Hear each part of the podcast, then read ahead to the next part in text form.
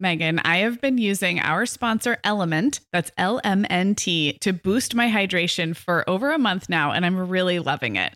I'm just not very good at drinking plain water, and I love the taste when I pop one of these little packets. I like orange or grapefruit into a big bottle of water. It's kind of fruity and salty, and it just helps me hydrate better overall.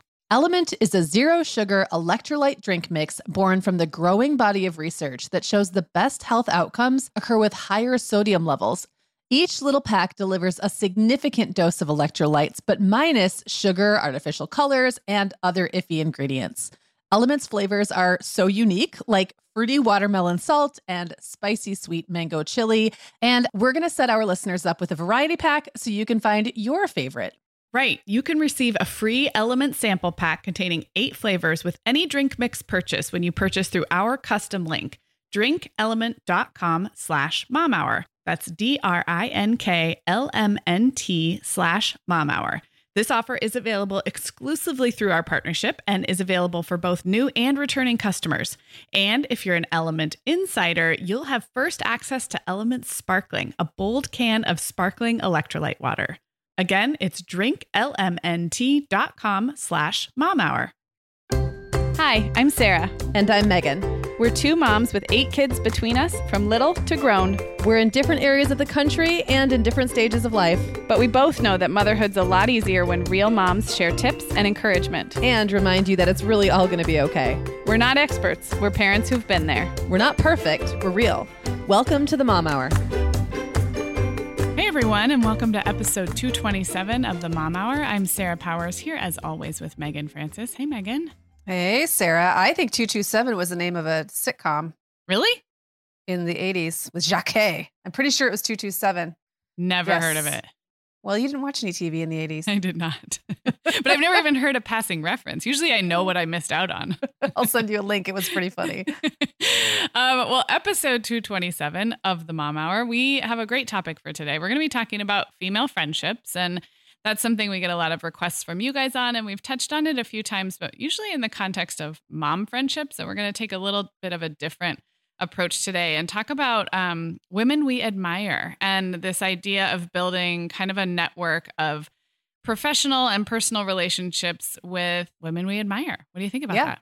I love it because I admire a lot of women and I just admire women in general. Don't you think, as we get a little bit older, that this um, concept of kind of role model feels to me like it's almost coming full circle? Like it's coming back as something I think about. It's something that I was more aware of maybe in my teens and early 20s. And now I just find myself looking around at the women I'm connected to and be like, oh, I really like that thing about her or I want to emulate yeah. this. So maybe I just had the head my head down in the little years. I think that that's very common and I would say for me in my 40s now it is maybe the first time in my life I've really been this intentional about looking around at role models. We'll get into that a little bit later, but I never really was the type to do that. And mm-hmm. now I'm intentionally doing it because I can see what it's really important. And I think um, the older we get, the more we have to look around and go, who's doing something we think is really cool and how do they do it? Yeah. And maybe we've removed some of the self doubt about could I do that thing? And we're just like, no, right. I want to go do that thing that that other cool lady is doing. Or like what what do I bring to the table or will right. they laugh at me if I try to talk to them or are they so far above me I can't even reach out? I think there's a lot of that often as well. So right.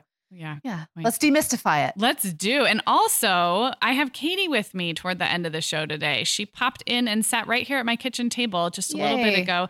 We talked about picture books. And if you're new around here, Katie Addiss has been with us on the podcast on and off for a couple of years. And this year, we have been talking about books every couple of months. Sometimes we talk about books for moms to read, and sometimes for kids, and sometimes a mix. And today, it's picture books that have kind of made like stood the test of time, at least in my house, since my kids are moving out of picture book stage. So it was a really great segment. It comes with a huge book list that you guys will be able to access on our website. So stick around for the whole episode because Katie and I will be toward the end of it. Meagan, the end of the school year and kickoff to summer is a busy time of the year for families, but we can all eat stress free and hit our wellness goals with ready to eat meals from our sponsor, Factor. Factor's delicious meals are never frozen and can be ready to eat in just two minutes. You can pick from a weekly menu of 35 options, including popular choices like Calorie Smart, Protein Plus, and Keto. Plus, they have more than 60 add ons like breakfast, lunch, snacks, and beverages to keep you fueled all day long. So, our team was comparing notes recently on our favorite Factor meals, and Katie loved the herb crusted chicken with mashed cauliflower and toasted almond green beans. I loved that one too. And get this, so did her little boy, Charlie. She heated it up for lunch one day, and Charlie, who's three, ate almost all of the green beans. I mean, that's quite an endorsement, right? I was going to say, what a parenting win. and I get it, Charlie. Those green beans are crazy good. And if you really want to treat yourself, they even have meals with filet mignon, shrimp, truffle butter, broccolini, and asparagus. Listeners, head to factormeals.com slash momhour50 and use code momhour50 to get 50% off your first box plus 20% off your next box. That's code momhour50 at factormeals.com slash momhour50 to get 50% off your first box plus 20% off your next box while your subscription is active. Okay, Meagan. Well, over here at the Mom Hour, we are big fans of our sponsor, Our Place. In fact, you, me, and our team member, Katie, were all comparing notes on our favorite product. Katie was telling us that even though she's packing up to move her family to a new house, she cannot put that mini perfect pot from our place into the boxes yet because she's using it like every night. Well, as someone who also has a perfect pot, I got mine as part of their mini home cook duo set. I get it. It's nonstick, which is key, but it also has all these handy features like a steam release lid with a built in strainer and this nice beechwood spoon that nests on the handle in this perfect little peg. Okay, well, I didn't get this pot, but now I want it. That sounds so great. Our Place's cookware is great to cook with, beautiful to look at, and healthier for us as well. All of Our Place's products are made without PFAS, also known as forever chemicals. In addition to their cookware and tableware, Our Place is also making waves with their Wonder Oven, the most stylish all in one air fryer and toaster oven. Again, free from the forever chemicals found in many of those air fryers. Listeners, Our Place offers a 100 day trial with free shipping and returns, and we've got a great deal for you. Go to FromOurPlace.com and enter the code MOMHOUR at checkout to receive 10% off site wide. That's from our O-U-R code MOMHOUR. Okay, so speaking of 227, 227, I just remembered that that show was about female friendships. No way. It totally was. So this all seems very like I don't know. It's like kismet. We planned it. Okay, but I really need to. we to did know. it. We totally didn't plan it. What is this show? I've never even 227. What does it even refer to? It was the uh, it was the address of I want to say a brownstone building in a city. It was either like New York or Washington D.C. or Philadelphia, something like that. And it was it was like I think the first black woman sitcom, like oriented sitcom. Okay. And I remember there was this very sassy character named Jackée. She was really funny. She's been on a ton of stuff, but I can't think of her name. And she was like the nosy neighbor. And then there was like an older lady. I don't, I mean, I was a kid and it came on after some show I already watched. So I would always watch whatever I what came on before 227 and then 227. But my mom and I both really liked it. And um, I That's just have never forgotten the character of Jackée. But I remember like if I, it's like all these great 80s actors who I can't think of any of their names, Yeah. but if you showed me them in like in a lineup, I'd be like, right. And she Yeah. was on this and that. So you should just like, I bet you it's on YouTube or I something. love or it. on Hulu, on the maybe. on the streaming. yes, on the streaming. Um, well, perfect that we Yes. chose that so intentionally for our episode So unintentionally. about female So random. friendships and picture books. yes. Um, so I guess what I want to start with is we've never talked about female friendships in this way. It's always been very focused on finding friends when you're a mom in the trenches, and we can link up to past episodes on that. But um, these friendships that have nothing to do with our kids or the stage of life that our kids are in, and um, is something that I think is really interesting. And Meagan, uh, from an observer point of view, I think you are really good at this. So I would love for you to talk about um, why why are you so good at this? What I observe is that you you live in a small town. yes. Um, and what I observe is that you're really good at sort of collecting friends and friendlies and acquaintances of all different kind of stages of life. Um, and I really admire that about you. And I don't know if it's a small town thing or if it's a stage of life thing because your kids are getting older. But any thoughts? Yeah, I would definitely say it's probably more a stage of life. Well, let's put it this way. It's small town because everyone here is so connected. Um, there's like two degrees of separation from any group I might be in to some other group.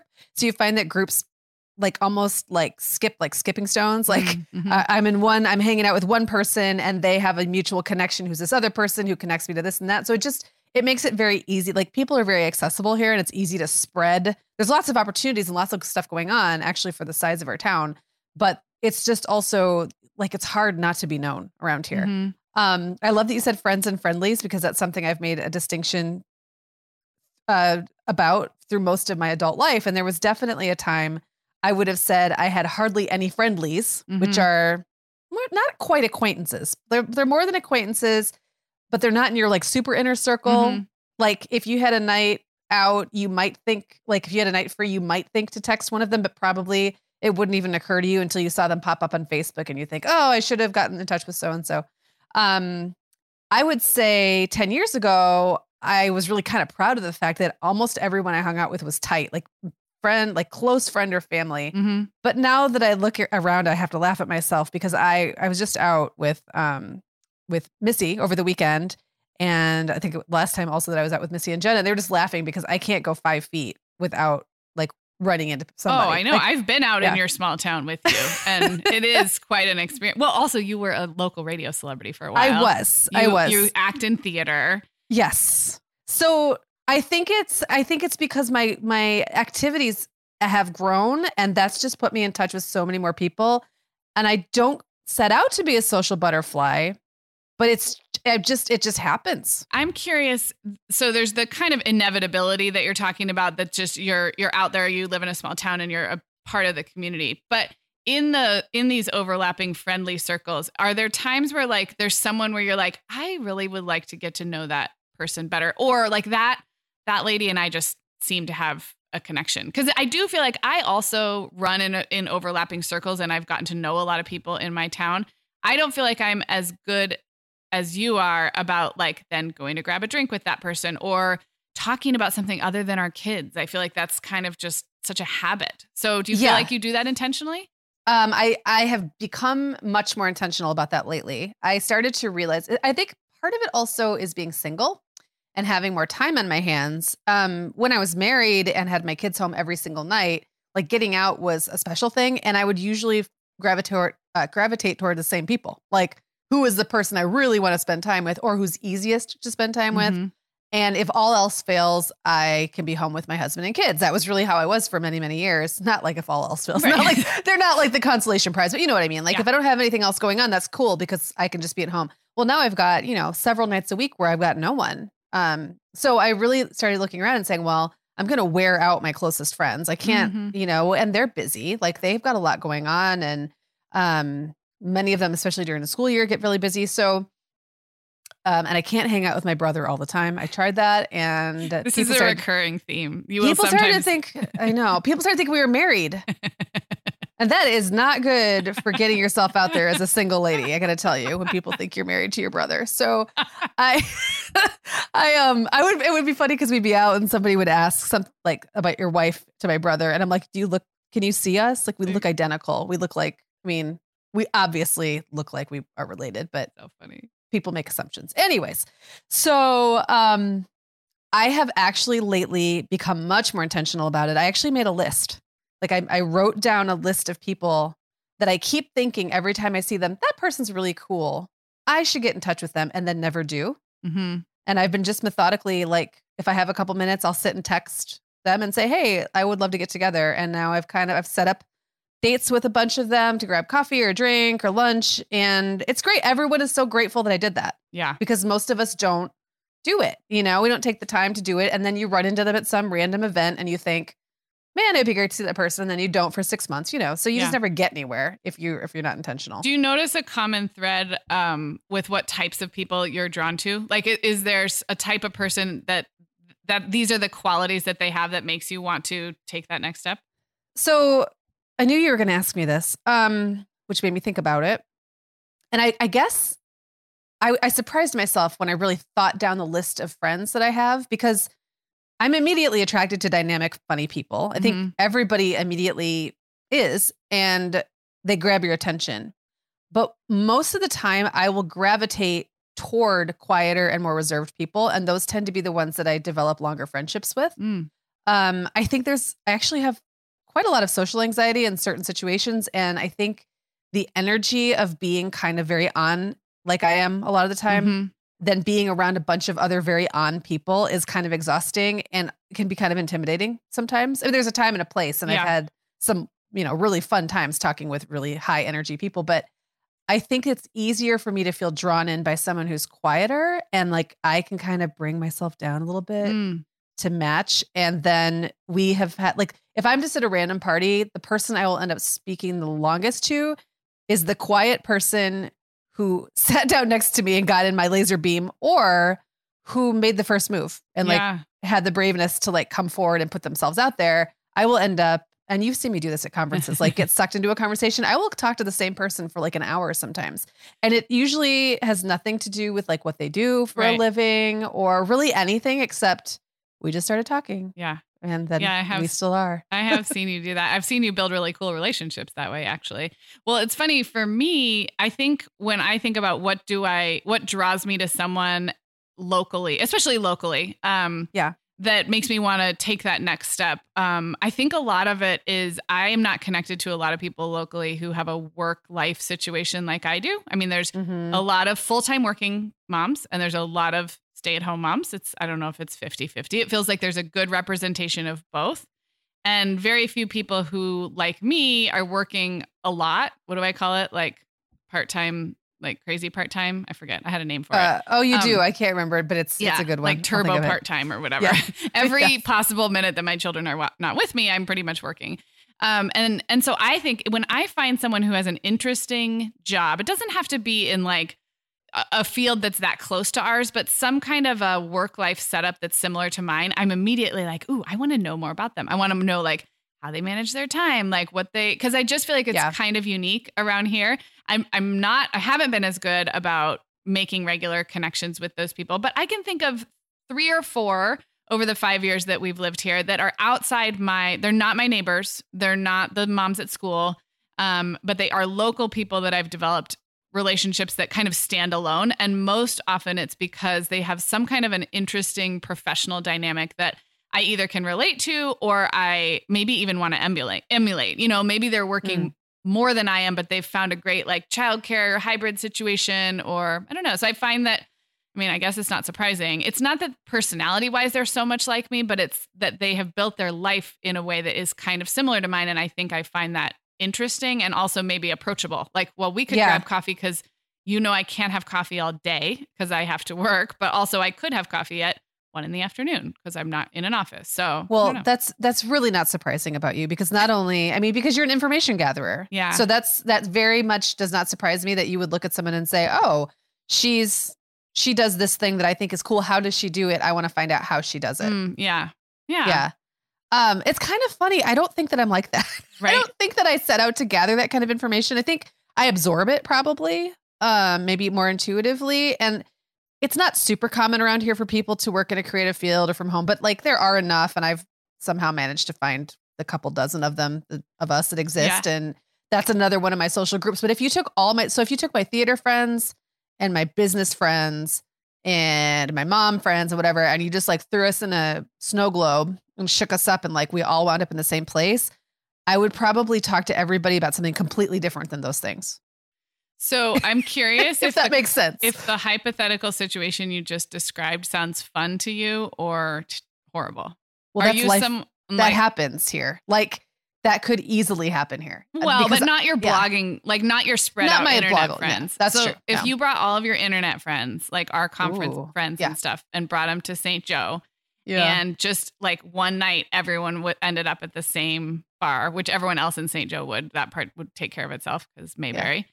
W- Does that make you feel anxious or? oh no, I think that would be so fun. I love love getting my different groups of friends together. I think it's super fun. And I'm one of those people who like the first thing I'll say is like, "Oh, do you know so and so? Like we should totally all hang out." And like trying to yeah. blend groups and it doesn't always work sometimes groups just don't blend but i do think it would be because the things that make me like you Mhm. i feel like would make the people i like like you you know so like it's fun to see those mix i have a feeling you wouldn't like it as no, much No, it makes me well, it makes me nervous. It makes me anxious to think about because I want to I want it to go so well. like I really Mm. want everyone to like each other and I feel like it's it's complicated for my brain to combine all those things.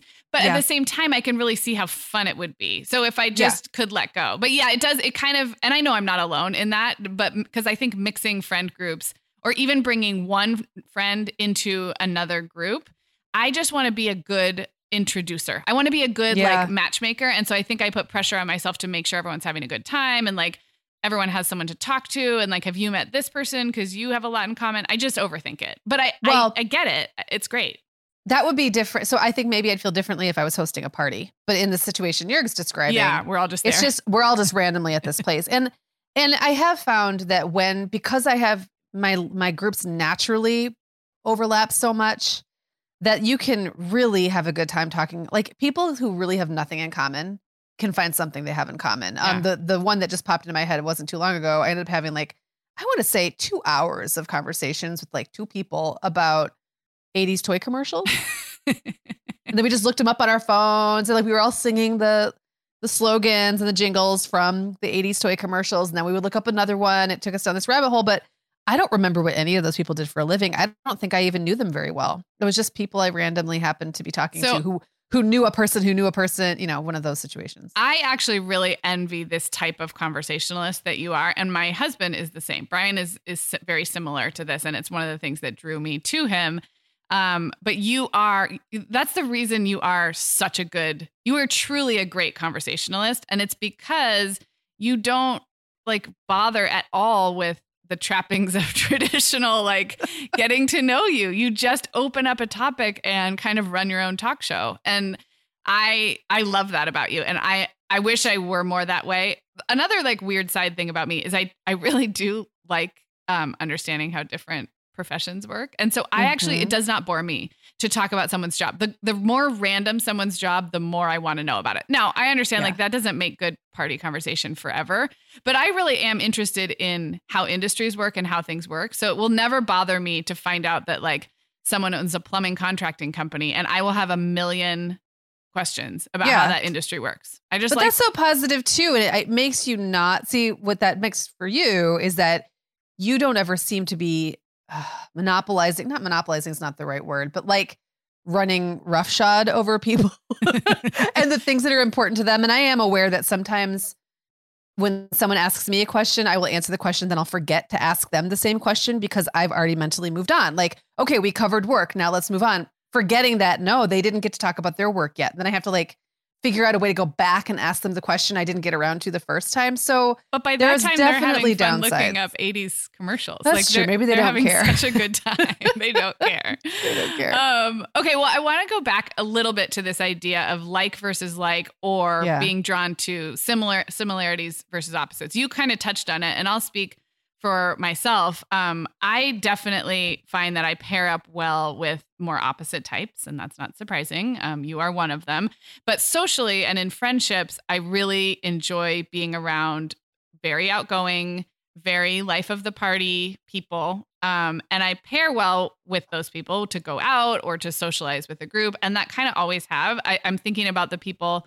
I've paired up with, and a lot of them are super creative, very funny, not afraid of the spotlight. Um, and so I think that is a, a consistent theme with me. But I also, on the other side of like more professional relationships, I've also really enjoyed kind of finding kindred souls. Like I was thinking of our friend Christine Koh, who co-hosts Edit Your Life and has Boston Mamas. And, you know, over the various years of conferences, Christine and I have this like wink wink, we're kind of cut from the same cloth thing going on. And it's um there's something really comforting about that to connect with somebody who thinks like you do. And I was I was laughing, I was thinking about the Enneagram, the personality test that everybody's Mhm. so into because it's almost like shorthand for like you know, you're meeting somebody, you're getting to know them. And when you feel like this vibe, like we might be kind of operating from the same place, the Enneagram can be like this, like, oh, I- you, we get each other. Like we're both Yeah. ones. So that, so I guess I like both. I like the opposite dynamic that I have with you and my best friend from high school, Sarah. And like, I'm very drawn to these, like,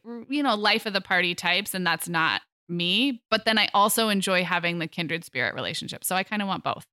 Yeah, I agree. So I when I kind of made a list of my closest female friends and there's always overlapping traits that are similar, but there's lots of differences. I think I tend to be the most outgoing in many of my groups, not all. In the theater group, I am not the most outgoing. Um, but I don't really have many close friends in my theater group. Interesting to point out. Like I have friendlies and I have people I like to hang out with, but those are not the people that like are my ride or die friends. Mm-hmm. So that's just a little bit different, right? So it's like the way we enjoy each other in that drama, um, like we're gonna go out and do karaoke Right. life. That's like a very different energy than the people like you or like Jenna or like Missy who I spend a lot of time with and who I spend quieter time with, which I Mhm. think is really needed. Um, speaking of so Enneagram, you're a one, I'm a two. Uh, my sister's a two. She's probably the person I spend the most time with who's most like me. Mm-hmm. Jenna's a one. I think Missy's a one. I can't remember if she's taken it anytime recently, and I can't remember. Um, but I'm also drawn to nines. I've had several friends, um, several male friends and romantic interests, I guess, who are nines. And I think the reason for that is that they can be like they're kind of peacemakers, but Mhm. also they tend to be kind of affable Mhm. and like easy to talk to. And there's something about that that kind of rides like it's kind of like the two in one Mm-hmm. mashup or something.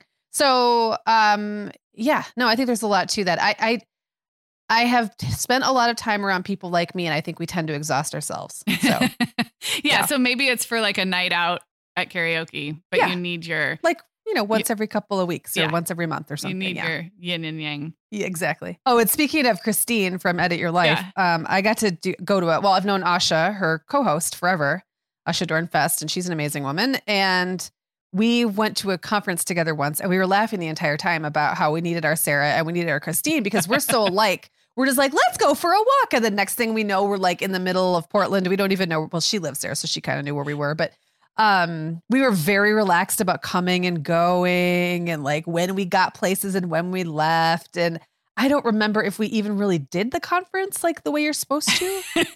but you had but it was fun. a lot. It was a lot of fun. conversation. We had great conversations. We just kind of floated around. Um, Asha's a way better human being than me or anybody, really. She's Yes. just an amazingly kind person. Um, but personality wise, it was it was a lot of fun. I don't know that we'll ever get around to doing it again because we probably it wouldn't occur to either one of us to actually make the plan. But it was a Well, lot of fun. I think like that's actually a great point because when we're thinking of adult friendships that exist outside our kids, there's a lot of opportunity for things like travel or a work Yeah. conference or um gosh, you could like train for a race with somebody. There's all of these opportunities to match up with somebody in a way that doesn't include carpool and your kids and Yep. you know all of that, but that's where those personality in some matchups it might be helpful to have somebody who's really similar to you and in other matchups it might be helpful to have somebody who balances you. And so I guess that's a vote for just diversifying and having all these different types of people in our life. I love it. Yeah. I kind of wanted to finish on this idea of like, I don't really like the term girl crush. What did you call it? Fangirling? Um, Fangirling, yeah. like the feeling I described when we were prepping for this, I described remembering in high school just idolizing girls who were older than me, two or three, four years older. And even through my early 20s, would just, I would notice how they wore their hair, how they talked. I just, it was not a romantic crush. It was this um, noticing down to the detail of this thing that I was not quite yet ready to be. And then that kind of went away when I was a mom of young kids. I just I had my friends and of course I admired things about them or I liked somebody's clothes or their house or something, but it didn't feel the same. Um, and I do find myself now kind of looking, I, I really admire a lot of women who are older than I am, you know, five or 10 years older, and kind of thinking, okay, like what is that? What's that next phase going to look like? Um, Mm. But I'm curious if you are the same, if you also have had these like, you know, real fangirly experiences where you're truly looking up to somebody. no. So just in a word. just me. No, and no, it's not just you because that's a very common thing. And I think, I actually think that not doing that as a young girl put me at a detriment. Like as a preteen, young teenager, I think there were things I didn't learn early about kind of how to navigate social circles and stuff that I could have if I'd like really looked to older girls as a mentor. Um, it's like such a safe way to kind of try on a different way of being. Like you don't Mhm. actually have to become that. You could just almost imagine what it would be like to become that person or to try that thing or to dress that way. And I and I think there's like a lot of positivity to that. Ca- They can have a negative side too, but like it just didn't occur to me. There's just the way that some people get really into like a band Mm-hmm. in in like their teenage years or preteen years and to the point where they have like the posters everywhere and they want to dress like that. And that's their look. I never, ever had that. Uh, I still really don't. I mean, I would be like, oh, I really like this person's music, but that's very different Yeah. from fan from fangirling. Yeah. The way that we're talking about. I just think it's a different personality type. I think there's probably, I'm gonna guess a little Myers Briggs in there, Mm-hmm. maybe something about sensing your environment or something like you know what I mean? Like where that it's truly that sensory attention to detail thing. Mhm. Um, I think I would probably have been more likely to notice the way someone made me feel. And that's a lot more difficult to nail down. Mhm. You can't tie it to their cool shoes. No, you can't. Which is why I was kind of clueless about a lot of that stuff. Like until I mean, I now know how to dress myself, but like more or less, right? But I was clueless about stuff like fashion. I just didn't get it when I was young. And I think it's because that's not what spoke to me. Uh-huh. I didn't understand why some like why something was in fashion or why I liked it or didn't like it. Um, on a more sensory, like material level. So yeah, no, I didn't. And I think it's really weird that I didn't. I think about it a lot actually, because people will talk about their young teen experience. Um, or now, like now that we're in we're in this kind of public sphere, Mhm. and I will talk to people who will talk about how they have this like kind of the jealousy version Mhm. of a lady crush Yes. thing. Like they're jealous of that person and they want to kind of be that person. I Mhm. also don't have that. There's careers I've followed because I've been like, that person did something really cool. I want to know how they did that cool thing and I'll watch them for a little while. But Yeah. it's almost like they're the rabbit at the dog race more than like like a, like a model I'm trying to figure out Uh-huh. rather than someone I want to be.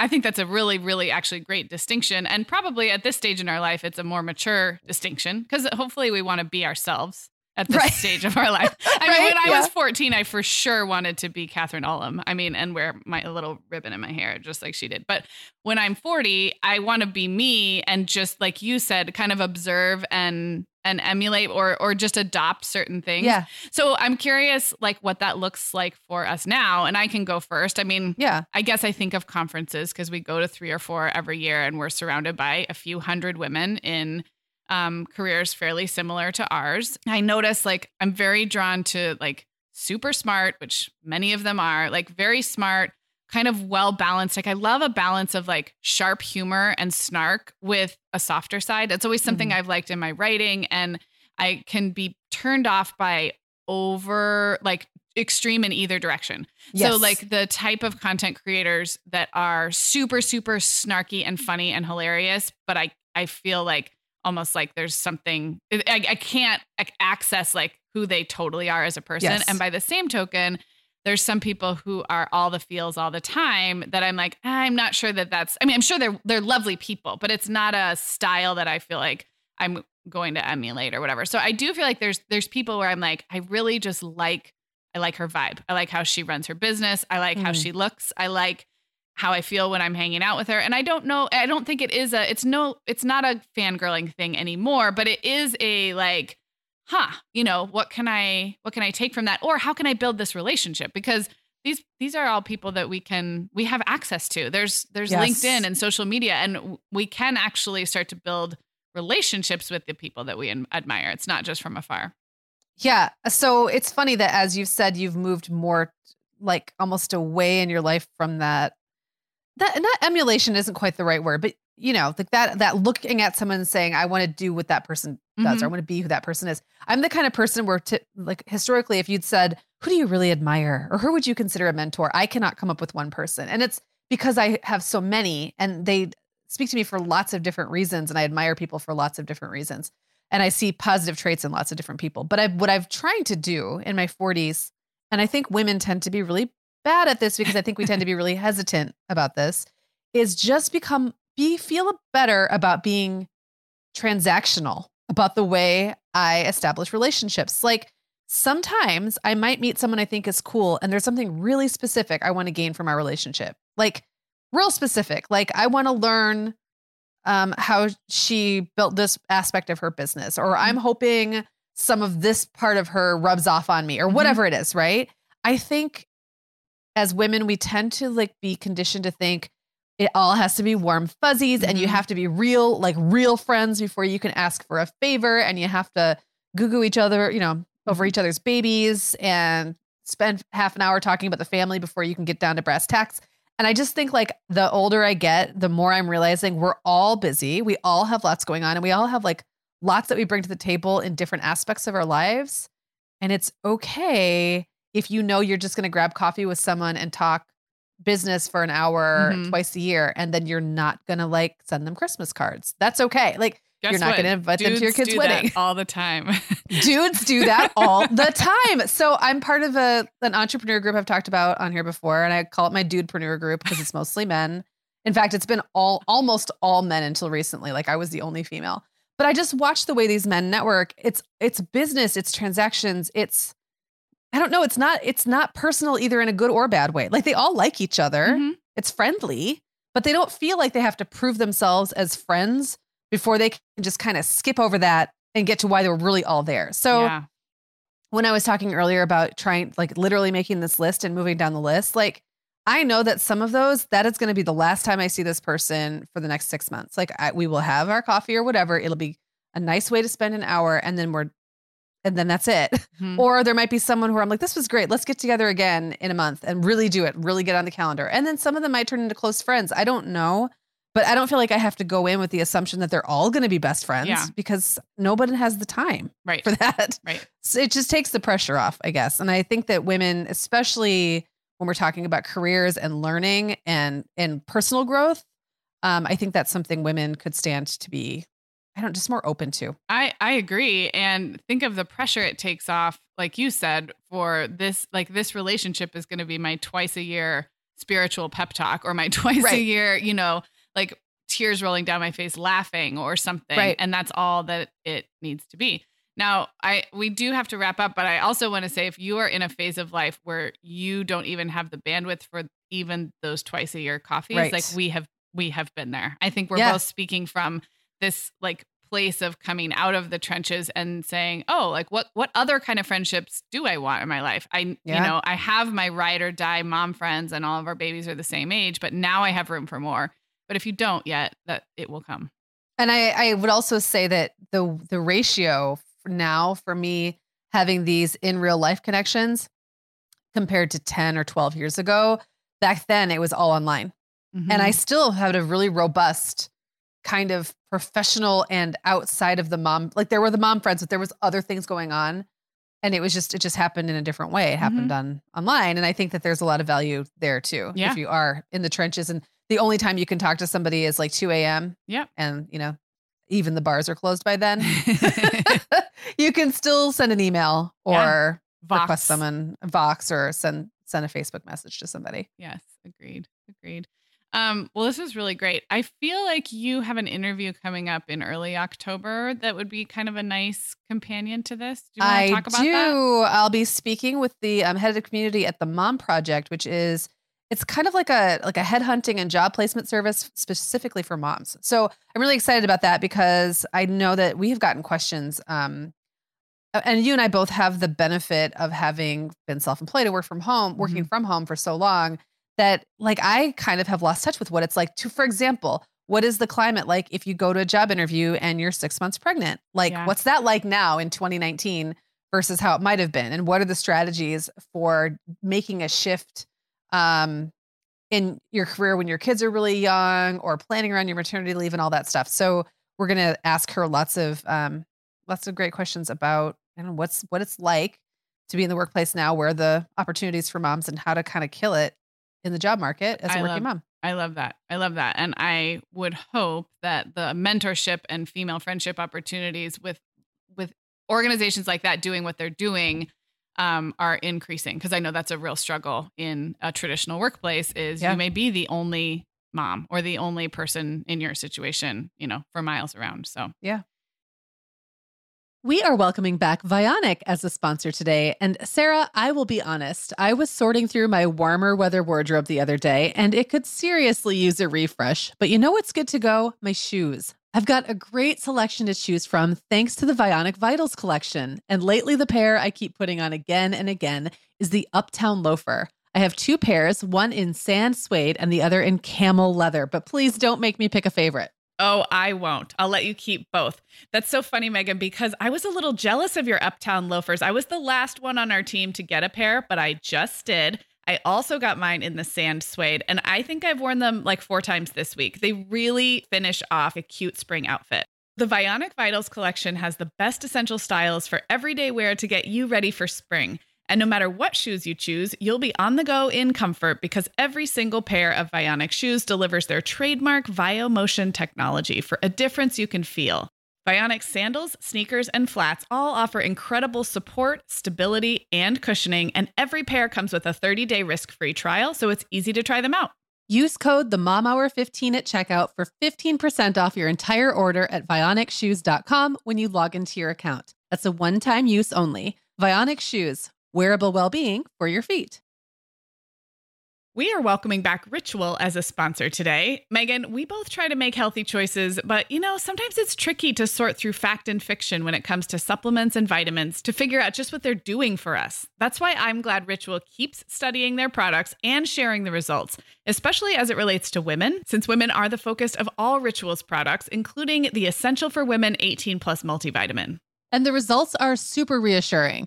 Just as an example, Ritual conducted a university led clinical trial for their Essential for Women 18 Plus multivitamin, and it was shown to increase vitamin D levels by 43% and omega 3 DHA levels by 41% in just 12 weeks.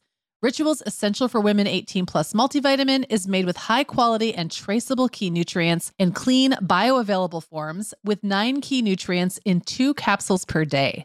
Plus, they are leading the industry when it comes to sustainability. They use lower carbon packaging and prioritize sustainably sourced ingredients. That kind of thoughtfulness really matters to me. No more shady business. Rituals Essential for Women 18 Plus is a multivitamin you can actually trust. Get 25% off your first month at ritual.com slash the mom hour. Start Ritual or add the Essential for Women 18 Plus to your subscription today. That's ritual.com slash the mom hour for 25% off. Hey, everybody. I am back here with Katie Addiss. She's sitting across from me at my kitchen table. Hey, Katie. Hi, Sarah. So, we have a lot of new listeners. And if you guys aren't familiar, Katie has been coming on the show for a couple of years now in different capacities. She is our resident books talk uh, buddy of mine. So we talk about books every couple of months now. But um, when she first came on, she was kind of our resident new mom. So Katie, just tell everybody how old your kids are now. Okay, they're getting older. Sure. Yeah. So I have a daughter, Anna Lee, who's four and a half. She's currently in pre kindergarten. And then I have a brand new three year old. He's such oh a my gosh big boy now. So he was a, literally a newborn when we met. He was a newborn. I was strolling him and pacing back and forth as I deciphered. I'm like, is that Sarah Powell's voice that I'm hearing on the playground? Yes. So 10 for, feet away. So for you guys who don't know the origin story, Katie like recognized my podcast voice at a local park and she lives down the street and um, we became friends and she started helping out on the podcast so that is crazy. Yes so yeah i'm a mom of two preschoolers so i have new pockets of time in my day and it is glorious. Not enough time but you know we fill the time that we get. Yes. For those of you with sp- closely spaced kiddos uh, katie is president of your club. She was two under two when i met her, right? Mm-hmm. You were, t- yeah, yes, less than two years apart, and here you are. Now they're yep. both in preschool. Yeah, so that's awesome. And if you're not familiar with this segment, um, we talk about books. And then we link them up um, in the show notes. But in the show notes, we're going to send you over actually to a blog post on our blog at themomhour.com. And we will um, link to everything we talk about today, plus always a few things that we don't get to because there's never quite enough time to talk about books. Um, and today we are talking about, do you want to set it up? Sure. We're talking about picture books. And I know that is a very broad category. And honestly, picture books makes me want to have preschoolers forever. But I know, Sarah, you're a big fan of keeping picture books alive in a household well into the elementary school years. Um, so, together, I would say we're giving a good variety of picture books, a little bit of nonfiction, little bit of fiction, but all of them withstand the test of time. Yeah, I would agree. The, these are the ones I picked are things that I they've not made it into one of my black plastic garbage bags of goodwill. I will probably keep them. In fact, one of the at least one, if not more, of the ones I'm going to talk about probably came from my own growing up. Um, so these are I'm going to be talking for sure about books that kind of withstand the the passage of time and don't get chucked away. And Katie, you made a really good point. These aren't necessarily our kids' absolute favorite books, right? No, no, they aren't, with the exception of one series. But yeah, they're not necessarily our kids' favorite, but um, you count two, and what Yeah. your what what are your favorite books are the ones that you want to Yeah. or are motivated to read. So anyway, we count two moms, right? Yes, we do. And yeah, Meagan and I talk all the time when you're talking about enjoying books with your kids and enjoying reading aloud, you do not have to be reading aloud from that same old, you know, Thomas the Train book. I mean, you that's okay too, but like you get to make sure Balance that it out. Yeah, Yeah. exactly. So we picked these books because we love them, not necessarily our kids' favorite. Yes. And as always, we start with what Sarah and I have been reading. Yes. So Sarah, you want to start with that? Yeah. So I had a pretty good summer of reading. I have been reading more fiction. Everybody knows that was kind of my goal this year. Um, I uncharacteristically checked out an ebook through my library on my little iPad mini. I don't usually read electronically. Um, I, I like a paper book in my hand from the library or from the bookstore. Um, but I was between books and I just went into the Libby app to see what was um, available. And it was The Paris Wife, which was a bestseller, I don't know, a few years ago. I remember when the name was everywhere. And I'm not in a book club and I don't read a lot of popular fiction. So it was familiar to me, but I didn't really, like, I didn't know what it was about. Mhm. Um, I am not finished with it yet because I keep going back to it when I'm kind of in a fiction mood. But it's really, really good. It it um, imagines the story of Ernest Hemingway's wife, so it is historically based with Oh. all of the famous writers who were hanging out in London and Paris in post World War One, so 1920s, late teens, 20s. Gertrude Stein, Ezra Pound, like it's all real historical characters. It is a fiction book and it's told from the perspective of Hemingway's wife. And it Okay. is called The Paris Wife. And, you know, those of many of you out there are probably like, yeah, duh, we read that for book club three years ago. But that's my, I'm always like late to the party. And I really, really, I really like it. It's like, it, it's everything I like. Big cities, like period historical, historical literature. It's all, it checks all Yeah. my boxes. Have you seen that movie? The basically exactly what you're describing, Oh. but in movie form. I think it's Midnight in Paris No, with Owen Wilson. no. Owen Wilson gets transported to the 20s, I Okay. believe. oh, I, re- I do remember when that came out. Yeah. yeah, and I can't remember who plays his wife, but it's basically the Paris wife Okay. plot. Okay. Essentially, you meet all those big Yes. names in the literary world, Yeah. and they're all friends. Yep. And so, yeah, as a nice complement, go yeah. watch that movie. I can. All right. Okay, you so- reading? I have been reading, um, let's see. Okay, so last on deck for me was The Mother in Law by Mhm. Sally Hepworth. And I knew nothing about it other than it just sounded like a compelling, who doesn't want to read about the mother in law? Yeah. So, anyway, this was my favorite out of the three books that I'll just quickly share. So, The Mother in Law, just really quickly, what I loved about it was often it's a fraught relationship between daughter in law and mother in laws. And what I loved about it was it went into kind of the rich dynamic of how that relationship forms Mm. and can be problematic specifically based on what you choose deliberately to not say.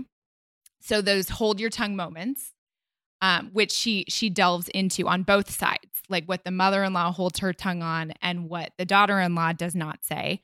And then those moments that you accidentally don't say something that you wished you would have in, you know, the aftermath of a situation.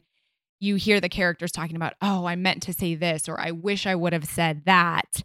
Um, and it- there's just a, a big emphasis on on Mhm. that the things that remain unspoken and those things that you do choose to say which kind of shape the relationship anyway it's just a really really rich study of that dynamic and the evolution of this particular mother-in-law daughter-in-law pair.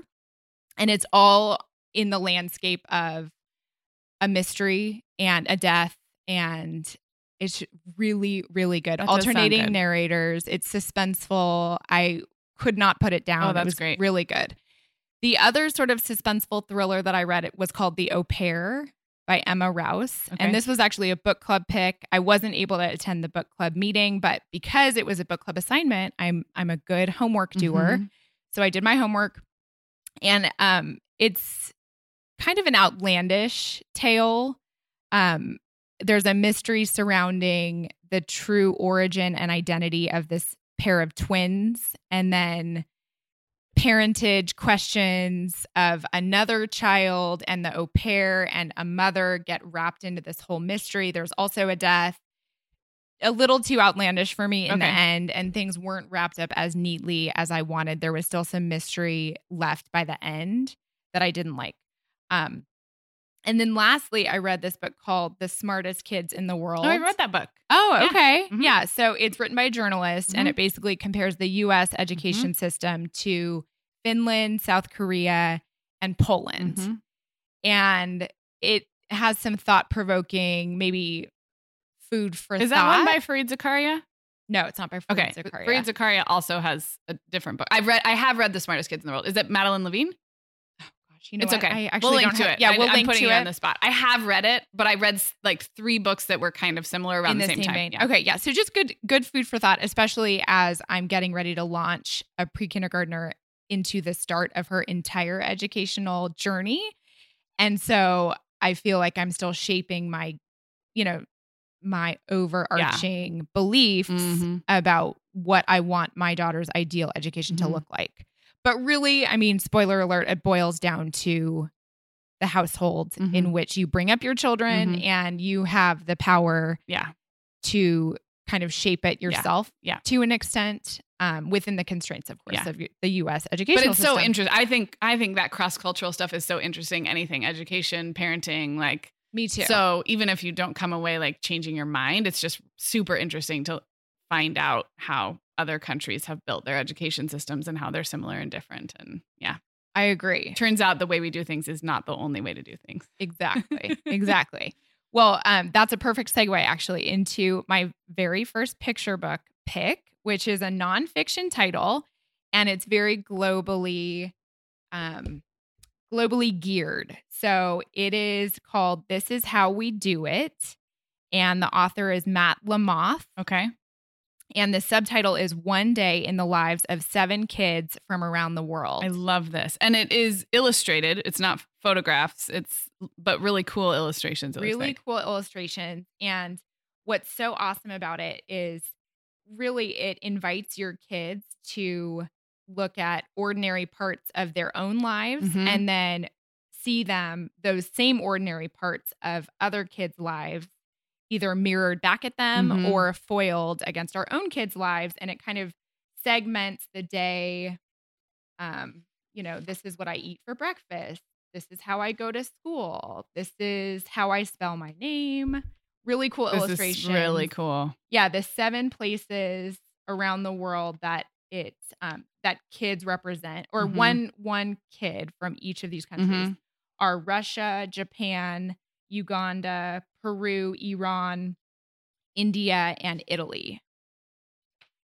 Really So- cool. I mean, it's a cheap trip around the world and just really is an awesome book. I could see this in a classroom too. Oh, absolutely. Yeah. Yeah. I want it for our school library. The one friend who recommended it to me said that her daughter loved the opening page, which pictures all of these various children from the Mhm. places I just mentioned. And then um, there's a big slot that is blank that says, This is me. And she Mhm. actually put a picture of her daughter in that That's one really slot cool. compared to all the other kids around the world. It's very cool. I love that. There is a National Geographic. I'm pretty sure it's National Geographic, or maybe it's DK. One of those more encyclopedic um, type nonfiction okay. books, and it's called A Life Like Mine.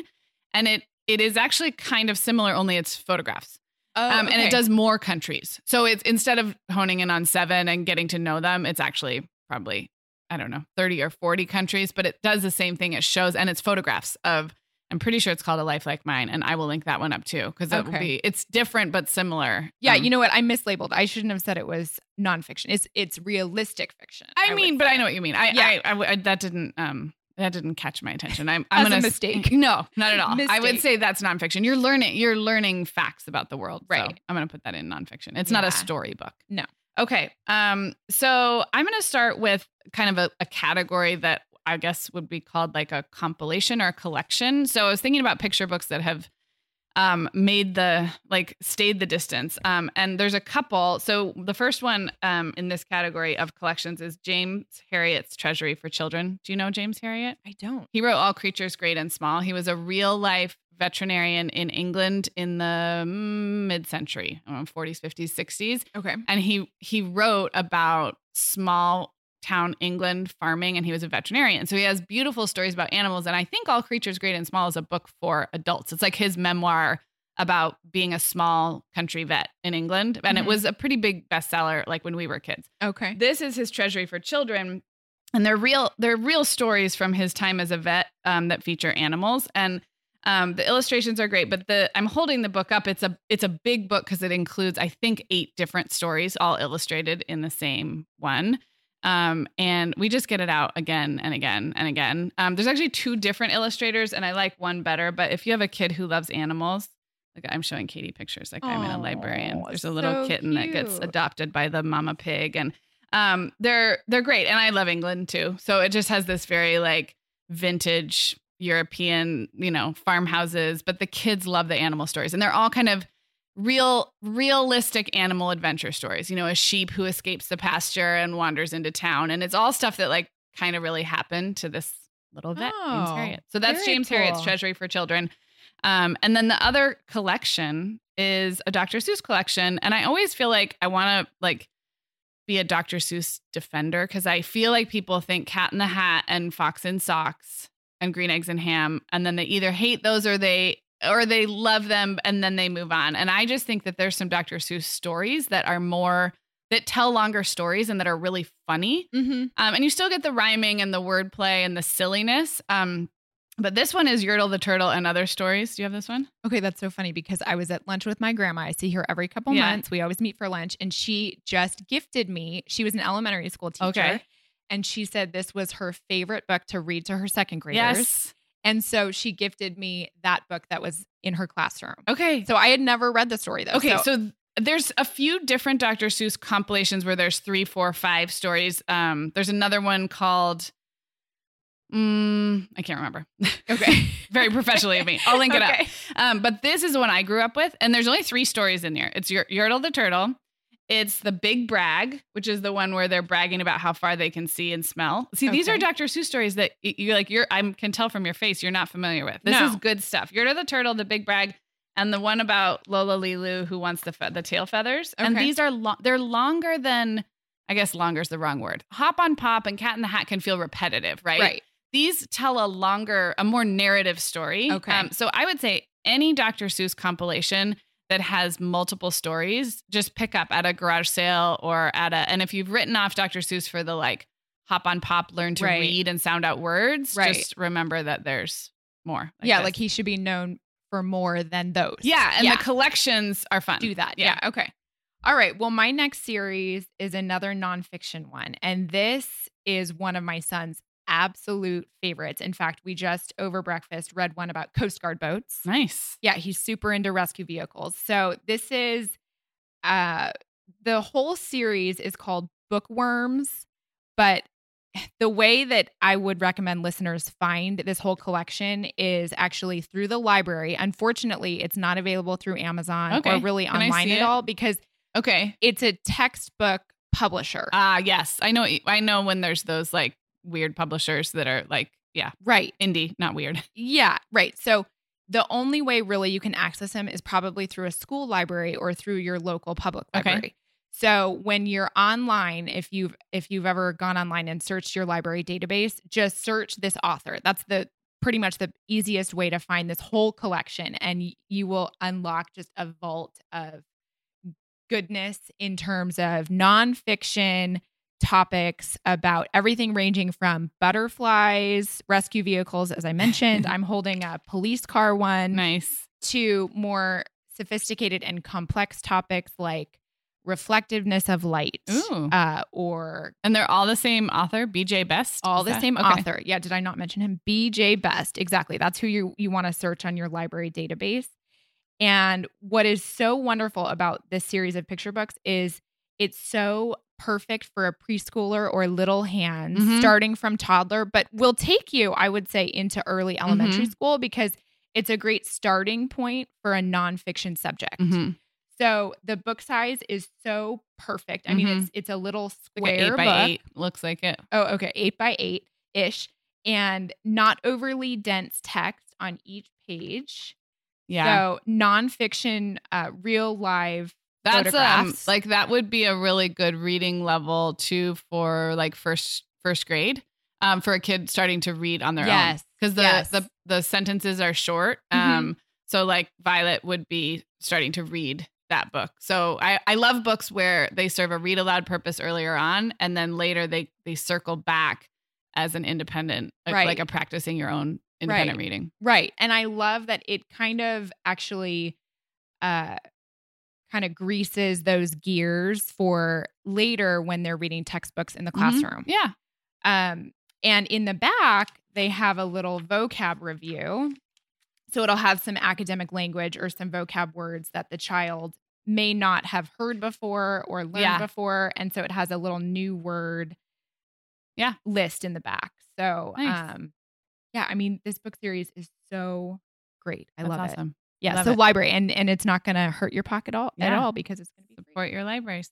Um, okay, so my next kind of category, and I have two books in this category, is uh those books that you don't read like a story, but you point to things that are happening on all the pages. I feel like there should be a more articulate way to say that. When I showed these to Katie, she said, Oh, like Richard Scarry. And I said, Yes, exactly like those big Richard Scarry books. Those are the ones we grew up with, but I have two different ones to recommend. Okay. Um, one, I'm gonna do this one first. It's called In the Town All Year Round. I, I guess you're um if you're familiar with like a search and find or a Where's Waldo, I would even put those into this same category. Things to look at and point to where you don't have to read a story. But these are I would say are more um creative than just a search and find or a Where's Waldo. Right, those are like- fun too. like it demystifies the world around you yeah, and there's so way. much detail, and they're usually big. So it's like you open it up and you just spend 10 minutes on this page. So this in the town all year round. Um, this is an amazing book, Katie. You're gonna want this book. It's Yeah. one town in four seasons. And so in each of the four seasons, you go to the bookshop, the downtown, um, the farmhouse, and like you go to the same, um, like this is a town square in the winter, and you go through. But what's cool, trying to find the beginning of a season page. Okay.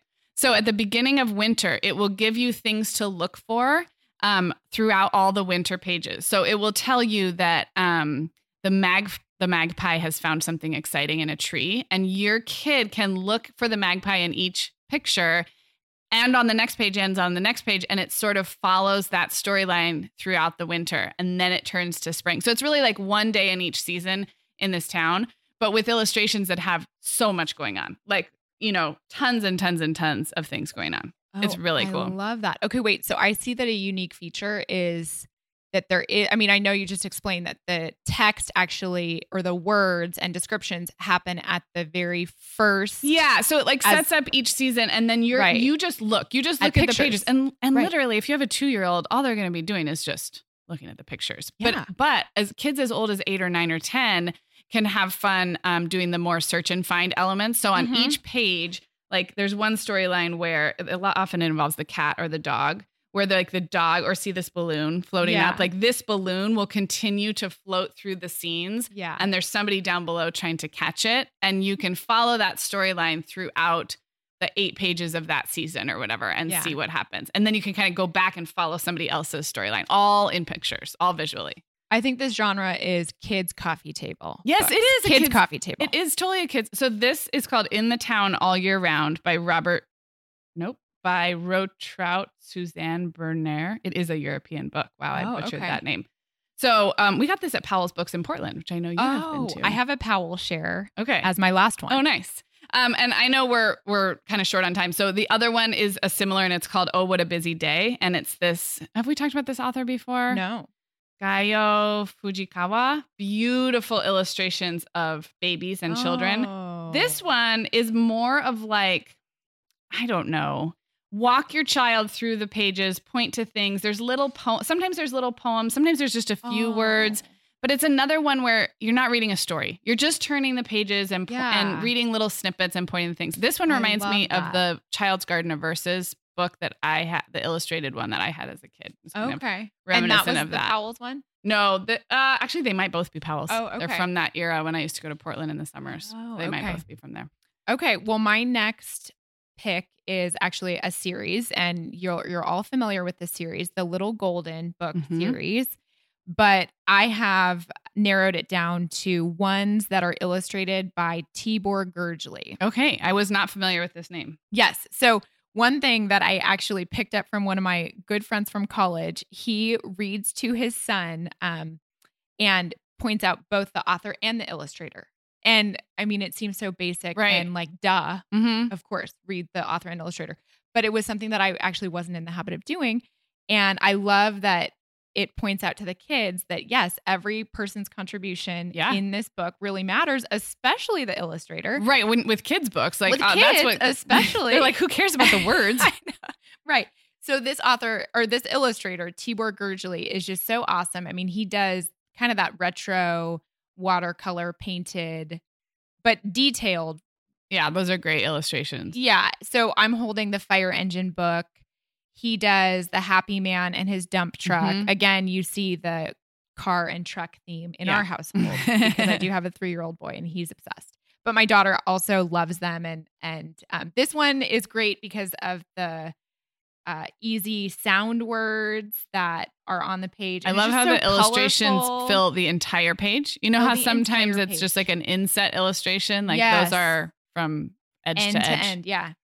So anyway, Tibor Gergely, keep an eye out for him. Um, my little tip about little golden books, like the one you're holding, is they are so great for travel because Oh, they tend to be they're so light and Yes. flat, and so you can slip them in a suitcase or like the front pocket of a suitcase. yeah. So if you're doing bedtime stories and stuff um, on the road, they're, Yeah. they're great because they're um, there's a lot in there for a very small package. Yeah, Usually, that's it's just yeah, good- economic. Good tip. yeah. Um, okay, so my last thing is just one of my favorite um, children's authors, and sh- her name is Julia Donaldson, and her books are all illustrated by Axel Scheffler.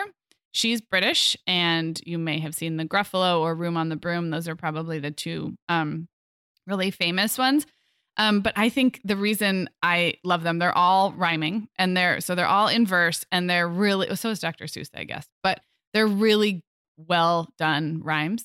So I was a poetry major. I was an English major with a concentration. I did not know that. Well, I almost concentrated in the writing of poetry. Like I literally was Oh. almost a poet, and I bailed on that. oh wow. But even in my English literature concentration, I mostly studied verse poetry. okay. Um, so I'm real picky about rhymes, and I'm fine. I mean, I'm fine without any rhymes, but I really it bothers me when children's books are written in verse sloppily. Right. Just the meter's not. It's just it's just not done by somebody who knows rhyming. Julia Donaldson is my favorite rhyming children's author, and the stories are funny. The illustrations are great, and it's just one where I would say just pick one or order all of them. The ones I'm showing Katie are paperbacks and they're all beat up. It's this is not a big investment. These are not coffee table books. These are like, you know, but they're some of my favorite to read aloud. And if you're intimidated by verse or if you love verse and like me are annoyed by poorly executed A rhyme verse, snob. If you're a rhyme if you're snob. a rhyme snob like me, she's so good. I love it. She's so good. Um, and there's a there are BBC um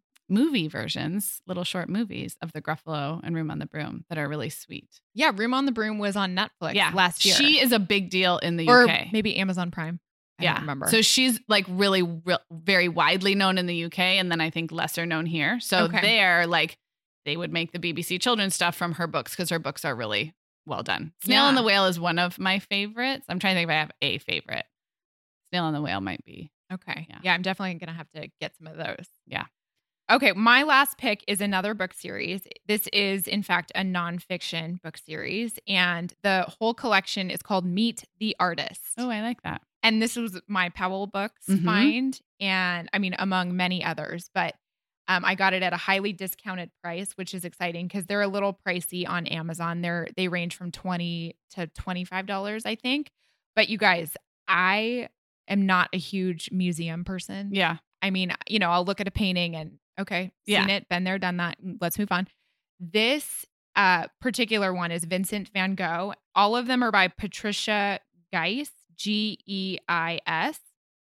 But this invites you to really look at a piece of art and invites you to really interact with it. So it is interactive, which if you've been listening to these book segments, you guys know I'm a huge fan of interactive books, but it is very sophisticated interaction. So not only do you have uh, lift the flap, pop up, um, what Oh, else? yeah. Just, just, I mean, so the pop up is the actual art of Van Gogh. So, for example, Really this cool. one is a pop up of the Yellow House. Um, but it's actually interaction that is very similar to if you're familiar with the Jolly Postman series. Are you familiar with the I Jolly am. Postman? Okay. So the Jolly Postman is um, kind of has a fairy tale spin Okay. where the Jolly Postman delivers mail to all these fairy tale Oh, I don't know. I don't know that. Okay. Well, if you're familiar with Jolly Postman, this is similar. If you're not, go check out Jo- Jolly Okay. Postman. Um, there's okay, like this one page Oh, yeah. has So she's sliding an actual like art card out of a little frame. out of a little frame exactly with a pop up I'm a going to sunflower. venture and say if you have a one year old, I do not recommend Oh, this yeah, no, title. no, no, This no. is a rip. We used to call them rip the flap books. Oh, rip the yeah. flap. Yes, this would be that. Rip Yeah. the flap, rip the pop up, Yeah. rip everything. Yeah.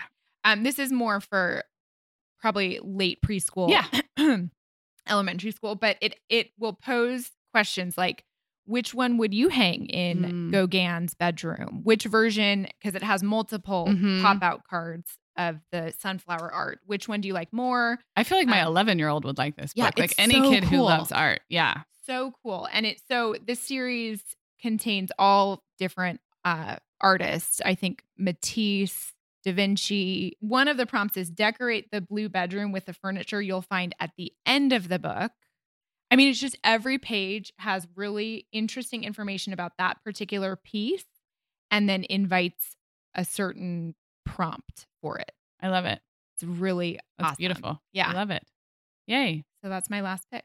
All right. Well, it is time to wrap up. This the time goes way too fast. I know that went long. So it was when- so fun. when we come back in a month or two ish, it's always a little bit ish. Um, we'll have to do some more holiday stuff. Yes. People love that. So um, if you guys have feedback for us, just um, reach out hello at themomhour.com. I know we always get great feedback about these book segments, um, but we will be planning at least one or two more for this year. Um, and are open to your ideas and suggestions. We did do holiday books last year, so we can think of some some other fun way to tackle that. So- Yeah, we're always adding more to our collection anyway, right? Yes. And again, themomhour.com is where you're going to find this book list. It'll be a blog post. You can find it linked up in the show notes for episode 227, um, but it will be its own separate list because we just have so many things to link to. All right, Katie, thanks for coming over. Thank you, Sarah. Guess what, Meagan? Over 10,000 teens are already using our sponsor, Erika, to help them unplug. That is amazing. Erika, that's Erika with a K, is the social media health app for teens that gives them the tools to unplug whenever they need to for improved health, study focus, sleep, and daily balance. It's so cool how this works to hide distracting apps from your phone at the touch of a button, keeping them out of sight and out of mind without deleting your data. Yeah, you know, teens really get that social media comes with risks, including addiction, and Erika helps them build healthy habits and self regulation that will benefit them their whole lives. Tell your teens about Erika and save 20% on the Erika family plan with promo code The Mom Hour. Go to erika.app and search for plans.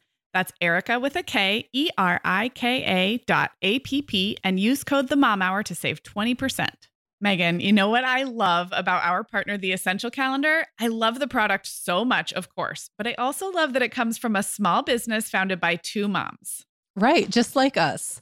Listeners, if you're drowning in details right now, like summer camps, travel plans, end of school year mayhem, give yourself the gift of the Essential Calendar, a seasonal, at a glance, poster sized calendar for your wall. Get 10% off your order at theessentialcalendar.com slash the mom hour. That's 10% off at theessentialcalendar.com slash the mom hour.